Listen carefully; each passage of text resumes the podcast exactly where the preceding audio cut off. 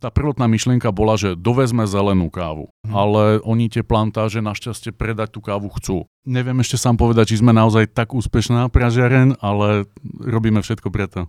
A my sme si na začiatku povedali, že všetci to musíme vidieť a osahať si to. Mnohí nám hovorili, že, že sme sa vlastne totálne zbláznili.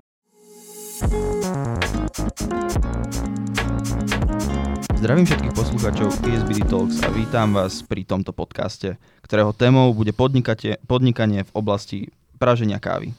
Tento podcast moderujem dnes výnimočne sám, moje meno je Michal a môjim dnešným hostom je jeden zo zakladateľov úspešnej brnenskej pražiarne Motmot. Pavel Haninec, vítaj. Ja vás zdravím, ďakujem veľmi pekne za pozvanie a veľmi vrúcne privítanie. Neviem ešte sám povedať, či sme naozaj tak úspešná pražiareň, ale robíme všetko preto. No dúfam, že to aj tak bude. Však budete otvárať teraz na Masarykovej veľkú prevádzku, čiže... Je to tak. Ne, nebude až tak veľká, ale podstatné je, že bude na tej Masarykovej. Paráda. Pavel, ty si so svojím bratom a s vašimi dvoma partnermi, ktorí sú taktiež súrodenci, asi pred 5 rokmi založili vlastnú uh, pražiareň na Skácelovej ulici v Brne. Je to tak? A nazvali ste túto prevádzku Motmot po nikaragujskom vtáčikovi, ktorý je vlastne symbolom tejto krajiny, aj endemitom tejto krajiny. Tak prečo práve Nikaragua? No, ona si vlastne tá krajina vybrala nás. My sme s mojim bratom sme študovali pomerne netradičný odbor, volá sa to lesníctvo. E, myslím, že to bude netradičné hlavne pre poslucháčov alebo absolventov tejto fakulty alebo univerzity.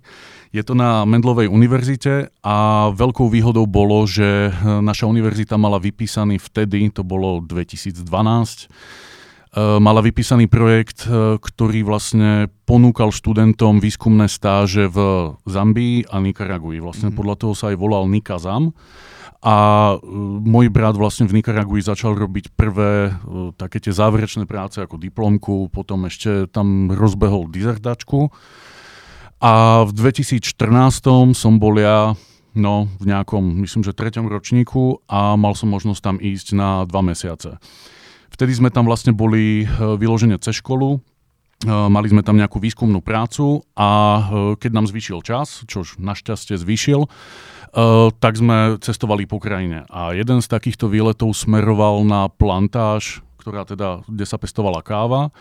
Táto plantáž sa volá Selva Negra mm. a keď sme sa rozhodli po škole, alebo teda um, po mojej škole, lebo ja som najmladší z toho kvarteta, uh, že poďme robiť niečo vlastné, tak naše myšlienky sa automaticky vlastne upli späť do toho 14. roku na tú, na tú kávovú plantáž. A vlastne len taká zaujímavosť je, že dodnes z tej plantáže vlastne dovážame kávu a pražíme ju u nás v Brne na Skácelovej. Super. A vlastne tam vznikla vaša vášeň ku káve, alebo až potom? To je dobrá otázka. Neviem, či tam vznikla, tam sa možno prehlbila. E, respektíve kávu sme pili. Ono to na klasické skúškové vyzeralo ako nejaký uh, koktejl piva a kávy mm-hmm. uh, a na tej kávovej plantáži sa to uh, k tej káve trošku prehlbilo. Takže nejaká vášen tam určite bola, ale myslím, že nás na tom bavila a fascinovala, čo teda platí aj, platí aj dodnes, tá, tá exotika toho, že sme sa dostali proste naozaj až k tomu vlastne primárnemu zdroju Jasne. a to nás bavilo. Super.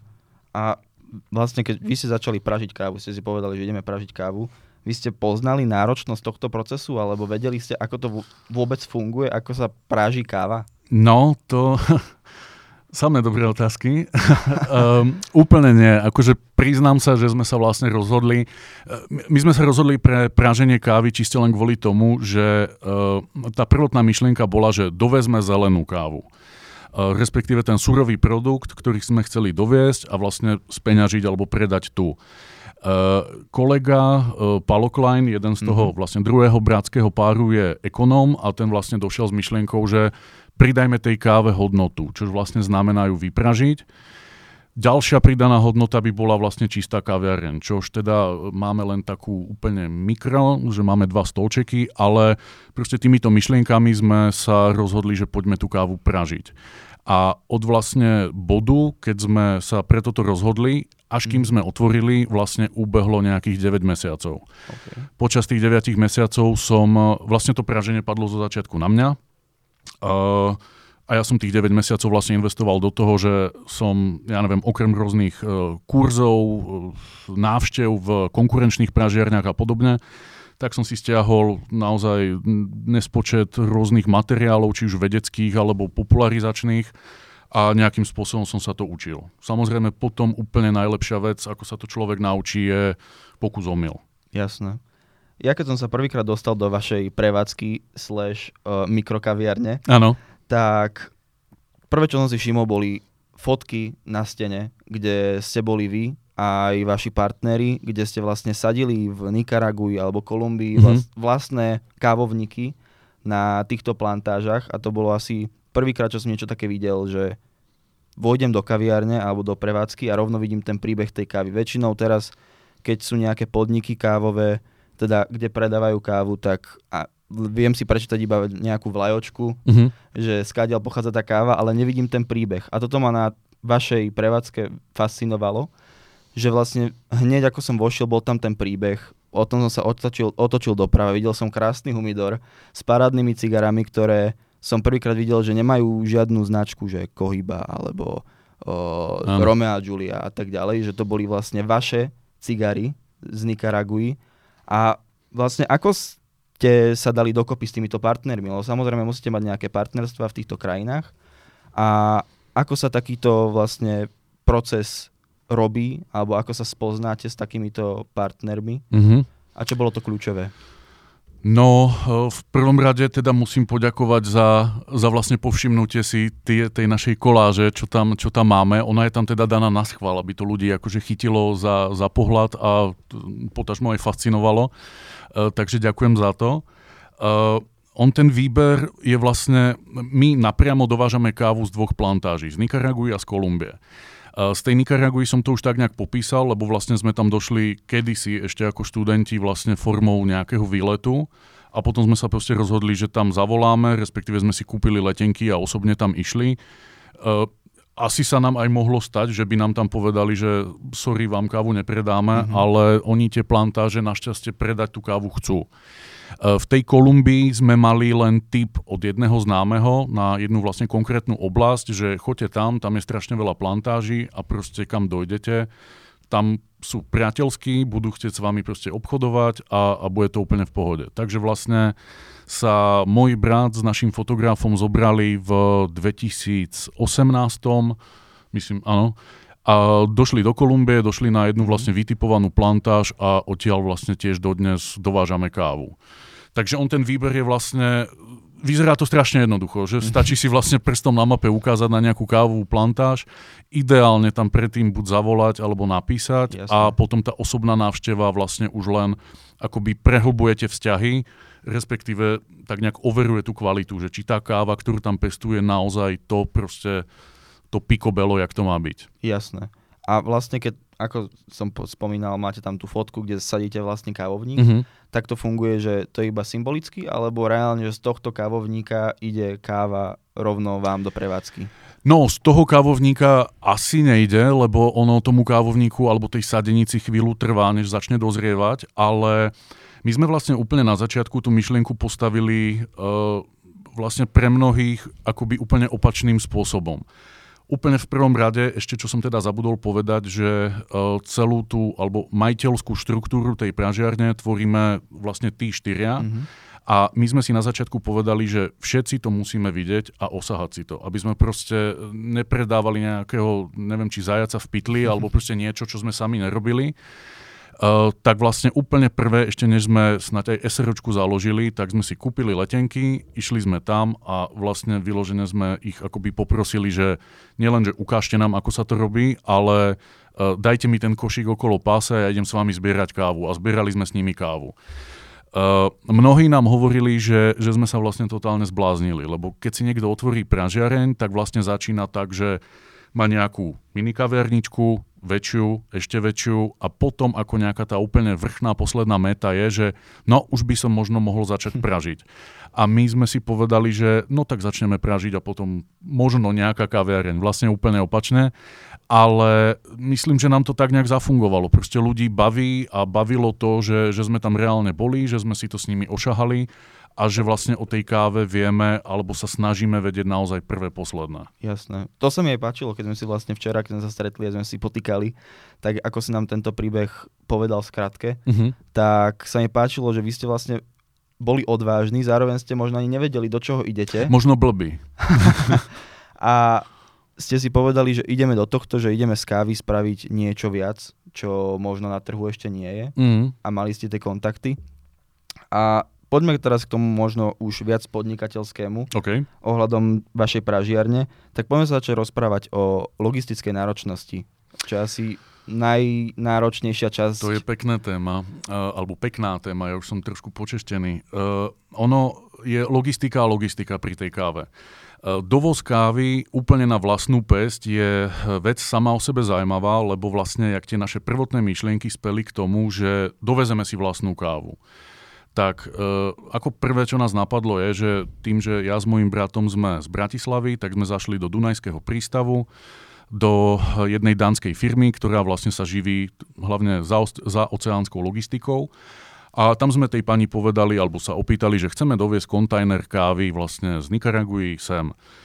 A ona sa na nás tak pousmiala a posadila nás, dala nám kávu a vlastne začala nám hovoriť akože potenciálne nejaké nástrahy pretože e, samo o sebe tá doprava nejakého lodného kontajneru o veľkosti, ja neviem, kamionového návesu napríklad, vtedy bola cenovka nejakých 120 tisíc slovenských, uh, slovenských, českých korún, mm-hmm. čo mi vlastne dodnes nepríde až tak veľa na to, že kamionový náves je vlastne pomerne veľký, zmestí sa tam asi 20 tón kávy, takže keby sa to rozpočítalo na jednotlivé kilogramy, tak je to vlastne úplne v pohode.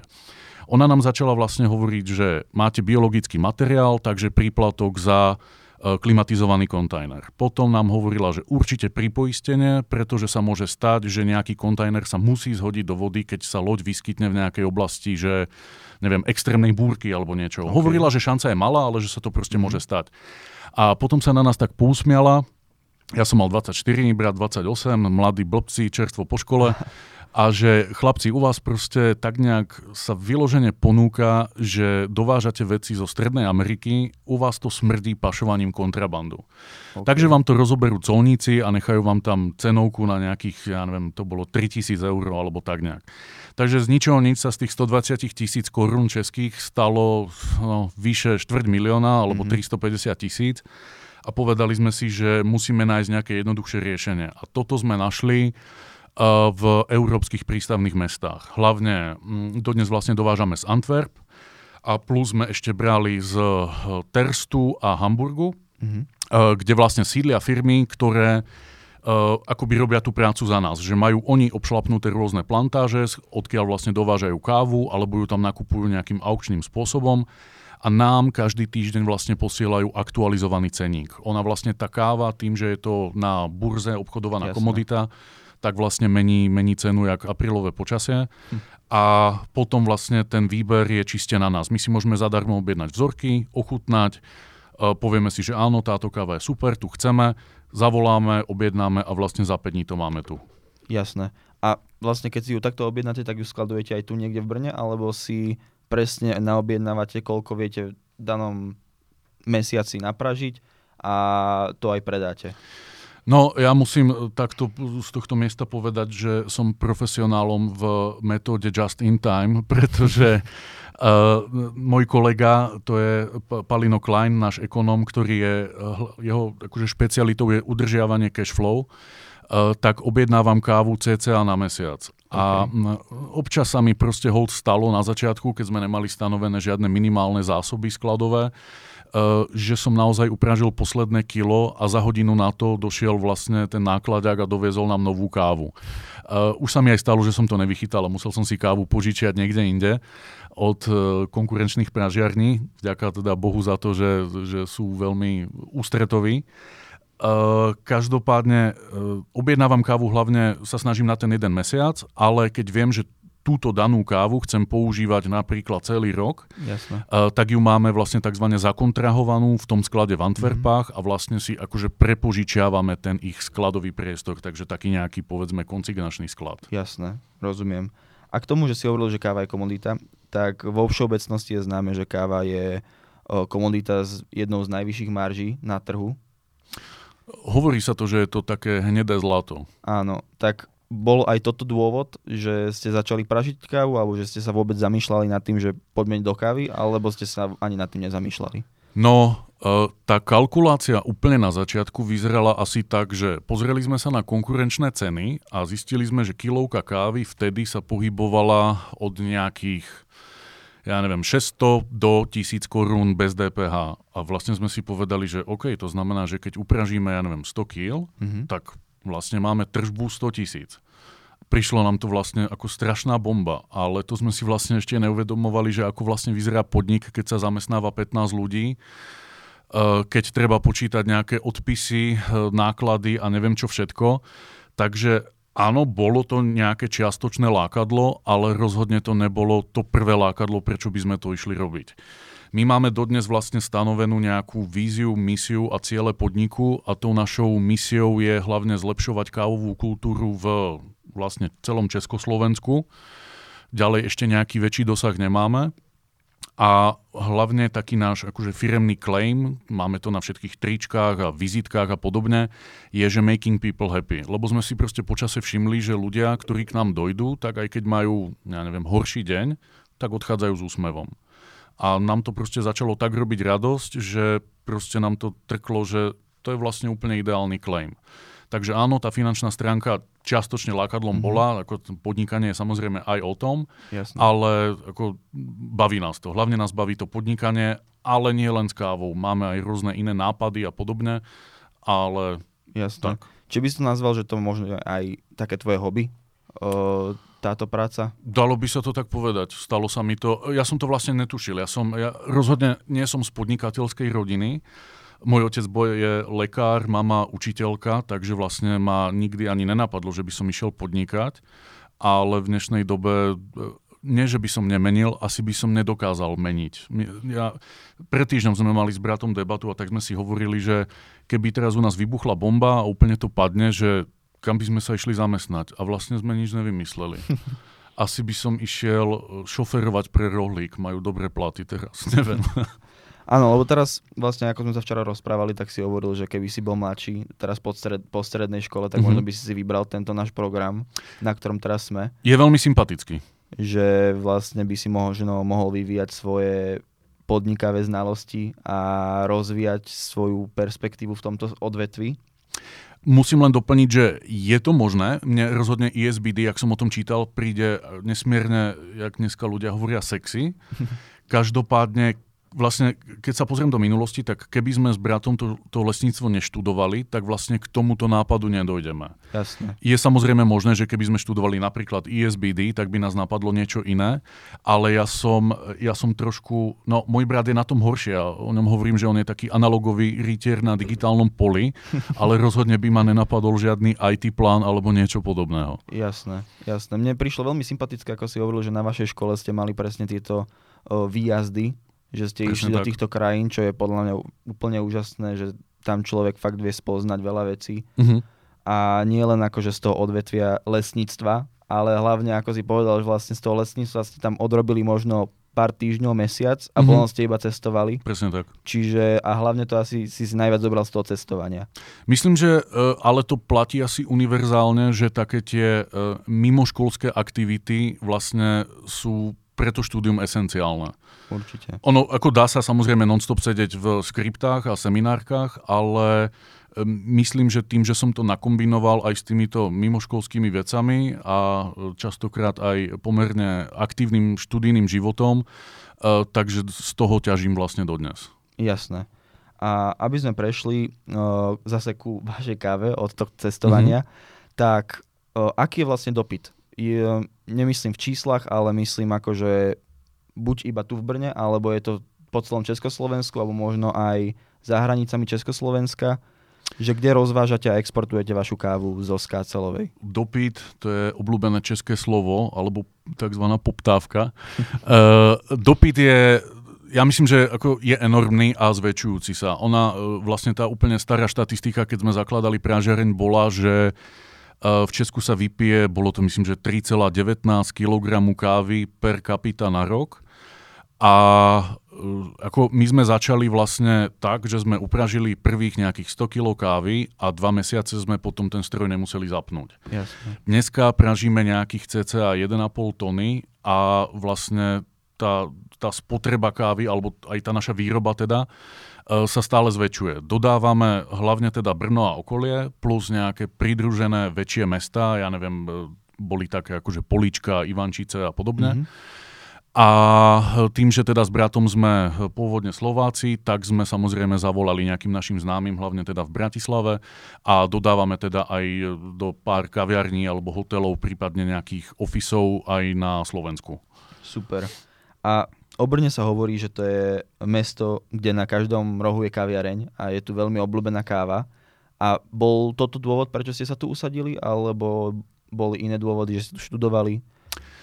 Uh, myslím, že toto nebol primárny dôvod. Ono, ja, ja som došiel do Brna, keď som mal 18, ja som vlastne ešte ten ročník, čo išiel na 8-ročné gymnázium zo 4. triedy, takže ja som mal vlastne 18, keď som sem došiel a mňa to mesto proste chytilo. Mňa chytila tá hustota študentov, ten, ten život, mne to príde dokonca, že je tu živšie než v Bratislave, možno častokrát v Prahe. Mm-hmm a to mesto mi tak prijaslo k srdcu, že, že proste som sa tu tak nejak už odhodlal ostať. Navyše k tomu došlo, že si tu človek našiel frajerku a, a podobne. A viem, že som mal chvíľu pohnutky po škole, že sa možno vrátim do Bratislavy, ale nakoniec z toho tak nejak zišlo a ostal som tu. To, že je tu vlastne veľká hustota ako kaviarní, tak aj rôznych, ja neviem, barov, krčiem a podobne, je vlastne len taký pridružený bonus k tomu, k tomu vlastne genius loci toho mesta. Mm-hmm. Od som všimol vlastne tu v Brne, že aj tie kaviarne sa navzájom tak pretekajú aj v cene, mm-hmm. že si, sa tá cena kávy stále zvyšuje, že v Brne už skoro malé espresso stojí okolo 45 korún, čo je to tak? eur sú skoro 2 eurá. Je to tak, už sú kaviarne, kde je cez 50, čo mm-hmm. už vlastne je nepríjemné, lebo človek musí k tej 50 korunáčke vyťahovať ešte niečo ale ono sa viac menej začína platiť skoro iba kartou.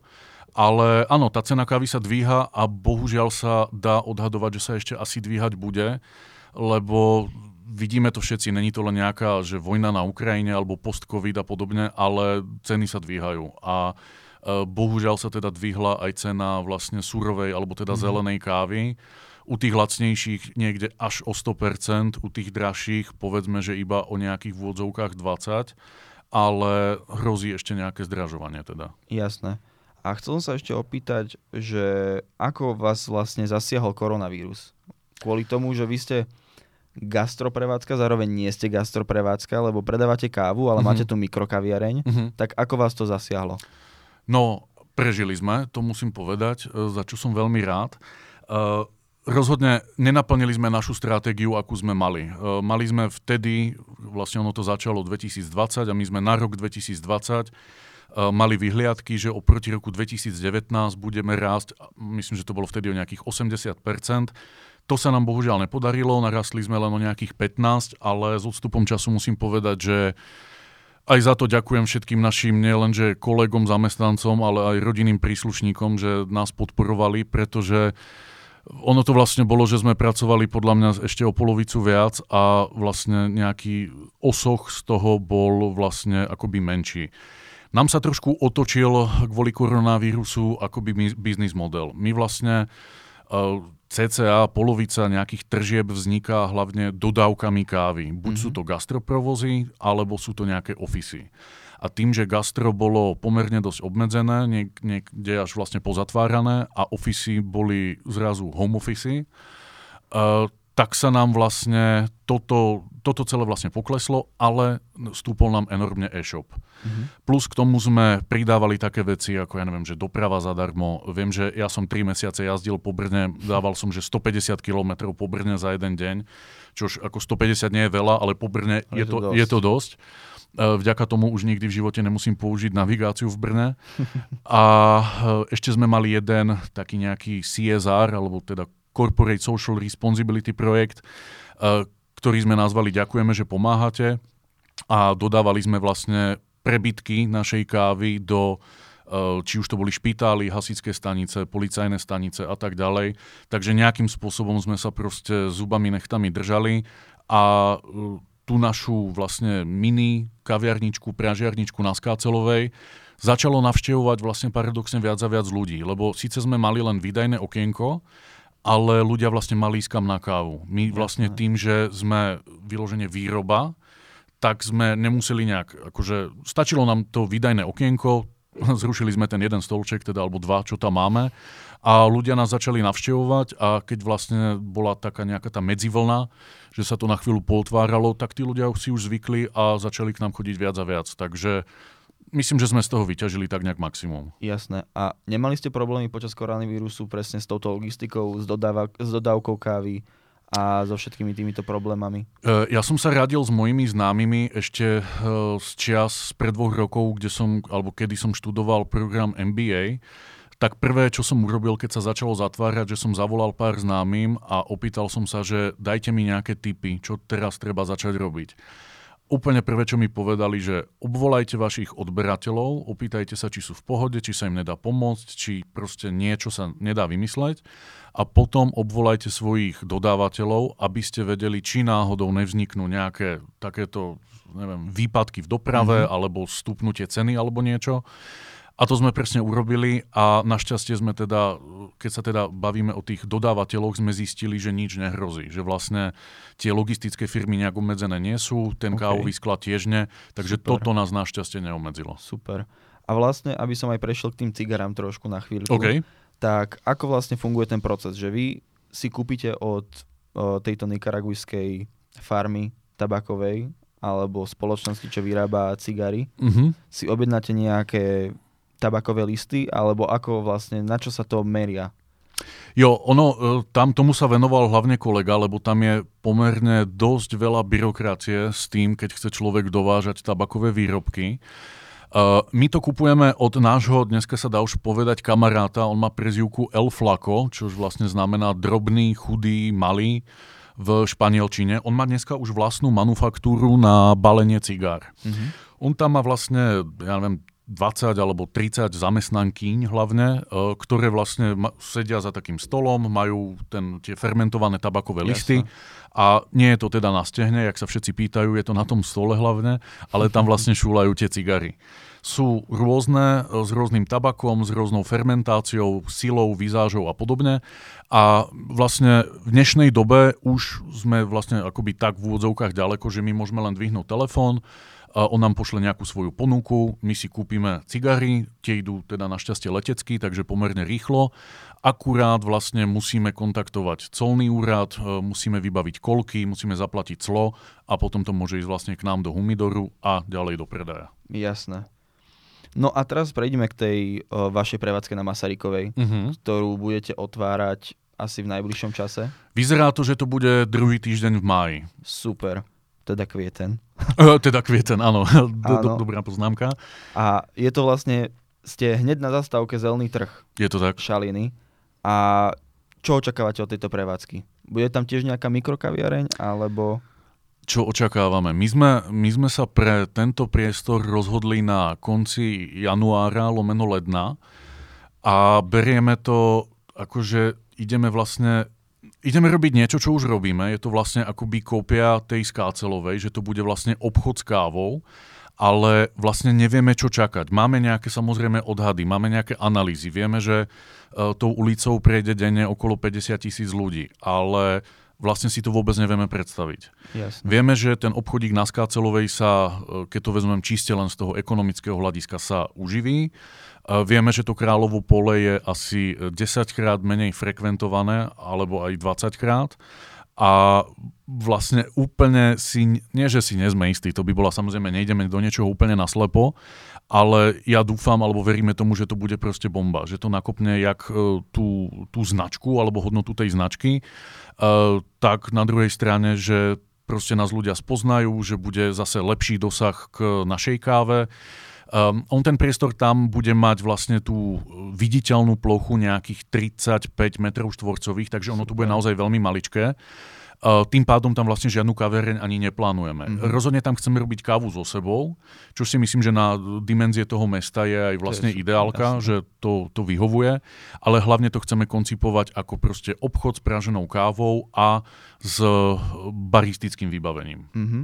Čiže to bude nejaká nová etapa modmotu. Vlastne to bude úplne nová etapa a ak sa tá etapa podarí, čo samozrejme chceme každý mesiac vyhodnocovať, tak potom pôjdeme ďalej. Paráda. A nejaké vaše ciele a plány do budúcnosti, okrem tejto prevádzky samozrejme? No, e, nám naši blízki známi hovoria, že sme padli na hlavu, pretože jedna vec je táto Masaryčka, tak druhá vec je, že sme si je to vlastne, dneska je 24., tak pred dvomi týždňami sme, e, keď to môžem pejoratívne povedať, nafasovali kľúče od e, výrobnej haly v Lelekovicích, kde ideme vlastne stiahovať ten náš pražerenský stroj a ideme dať pod jednu strechu vlastne všetky naše zložky. My sme mali totiž to kancelárie tu kúsok od vás v technologickom mm-hmm. parku. Do toho máme priestor na Francúzskej ulici v Brne, kde je vlastne sklad, baliareň plus malé výdajné miesto. A toto všetko chceme ísť dať vlastne na jedno miesto. Už sme Jasne. tie kancele pustili, pustíme aj tú francúzsku a ideme vlastne do 400-metrovej eh, výrobnej haly, kde bude E, sklad zelenej kávy, praženie, sklad praženej kávy, balenie, expedícia, kancelárie, vlastne úplne všetko. Paráda, no budeme držať palce. Ďakujem veľmi pekne. A chcel by som sa ešte opýtať, že čo by bolo nejaké odporúčanie pre teba, že čo ste vy urobili možno nejakú chybu, ste padli na zadok, hmm. ale čo by si odporúčal nám, mladým možno poslucháčom, alebo nie aj mladým poslucháčom, uh, ako radu, že ako sa týmto chybám vyvarovať? Ja si myslím, že tomu sa nedá vyvarovať. E, my sme, musím teda zaklopať, nám sa úplne nejak nestalo, že by sme, jak si povedal, padli na zadok, aj keď s tým, od začiatku sme s tým počítali, že sa to môže kedykoľvek stať. Uh, rozhodne musím ale povedať, že sme rozbehli úplne čiste zaslepene x projektov, na ktoré sme proste vyhodili peniaze. Mm-hmm. Uh, dúfam, že to bude počúvať môj kolega, ktorého spomeniem. Ten rozbehol jeden projekt s batôžkami. A myslím, že sme na to vtedy minuli 30 tisíc a predal sa jeden. Okay. Navyše sme potom o rok na to urobili rebranding a vlastne to logo, čo na nich bolo, už bolo vlastne nepoužiteľné. Ale to berem so žartom, pretože takýchto vecí sme urobili veľa. Nedokážem spočítať, koľko vlastne tých peňazí sme vyhodili, ale viem, že čo ste tu mali pána Chlebovského, tak ano. on to povedal úplne presne, my to tak voláme aj dodnes, že je to školné. Mm-hmm. Je to školné, ktoré možno v rádoch stoviek tisíc, možno milióna, netuším, milióna teda asi nie, ale to proste patrí k tomu. A to človeka naučí a to, je to neoddeliteľnou súčasťou. Rozumiem. Tým pádom, čo povedať vám mladým, nič si z toho nerobte. To proste, ako, to sa stane a na budúce, úplne najlepšie je sa z toho ponaučiť a neurobiť to isté na budúce. Jasné. Určite, súhlasím. A posledná otázka, okay. pýtame sa to všetkých čo pre teba znamená podnikanie? Ja som vedel, že tá otázka padne a ja som sa na ňu vlastne nevedel pripraviť a napadla ma tá odpoveď, ale asi včera, keď o 9. večer došiel môj kolega po takej peknej 15 uh, si vymeniť auto, lebo potreboval auto s ťažným zariadením. A zaspomínali sme na presne deň, predtým, než sme otvorili pražiareň. My sme vlastne do 5. rána balíčkovali kávu, a o 7 sme chceli otvárať. Tak sme si povedali, že OK, ideme sa na hodinu vyspať na byt a kolega v aute sa na mňa tak otočil a povedal, vieš čo je na tom podnikaní úplná pecka? Že môžeš spať len hodinu. Uh, je to samozrejme s nadsázkou. Uh, ja si myslím, že to podnikanie dáva istú, istú slobodu. Mm-hmm. Uh, Áno, tá sloboda je aj v tom, že človek môže pracovať 15 hodín a nikto ho nevyhadzuje z tej práce, ale je sám sebe pánom, má istú dávku alebo možnosť sebarealizácie a myslím, že keď si na to, je to návykové, že keď si na to človek zvykne a má svoje okolie, či už rodinu, priateľov, ktorí to rešpektujú, tak potom proste asi nie je cesty do nejakého štátneho podniku na 8,5 hodiny denne. Jasné. Každopádne ďakujeme, že si prijal naše pozvanie a že si na nás našiel čas. A prajeme ti krásny deň a veľ, držíme ti palce na tej Masarykovej aj celému vašemu Motmot týmu a ďakujeme, že si prišiel. No ja ďakujem veľmi pekne za pozvanie. Pre mňa je to vlastne taká nejaká podcastová premiéra. E, ja musím podotknúť, že ste strašne sympatická banda. Váš odbor, čo študujete, som nepoznal a musím povedať, že ho veľmi rád budem doporučovať, hlavne maturantom, ktorí nebudú vedieť kam ďalej. Ja vám prajem veľa úspechov jak so štúdiom, tak aj s vašimi projektami a myslím, že sa z nás stanú dobrí priatelia a budem sa tešiť, keď sa ešte uvidíme. Ďakujem veľmi pekne. Pavel Haninec.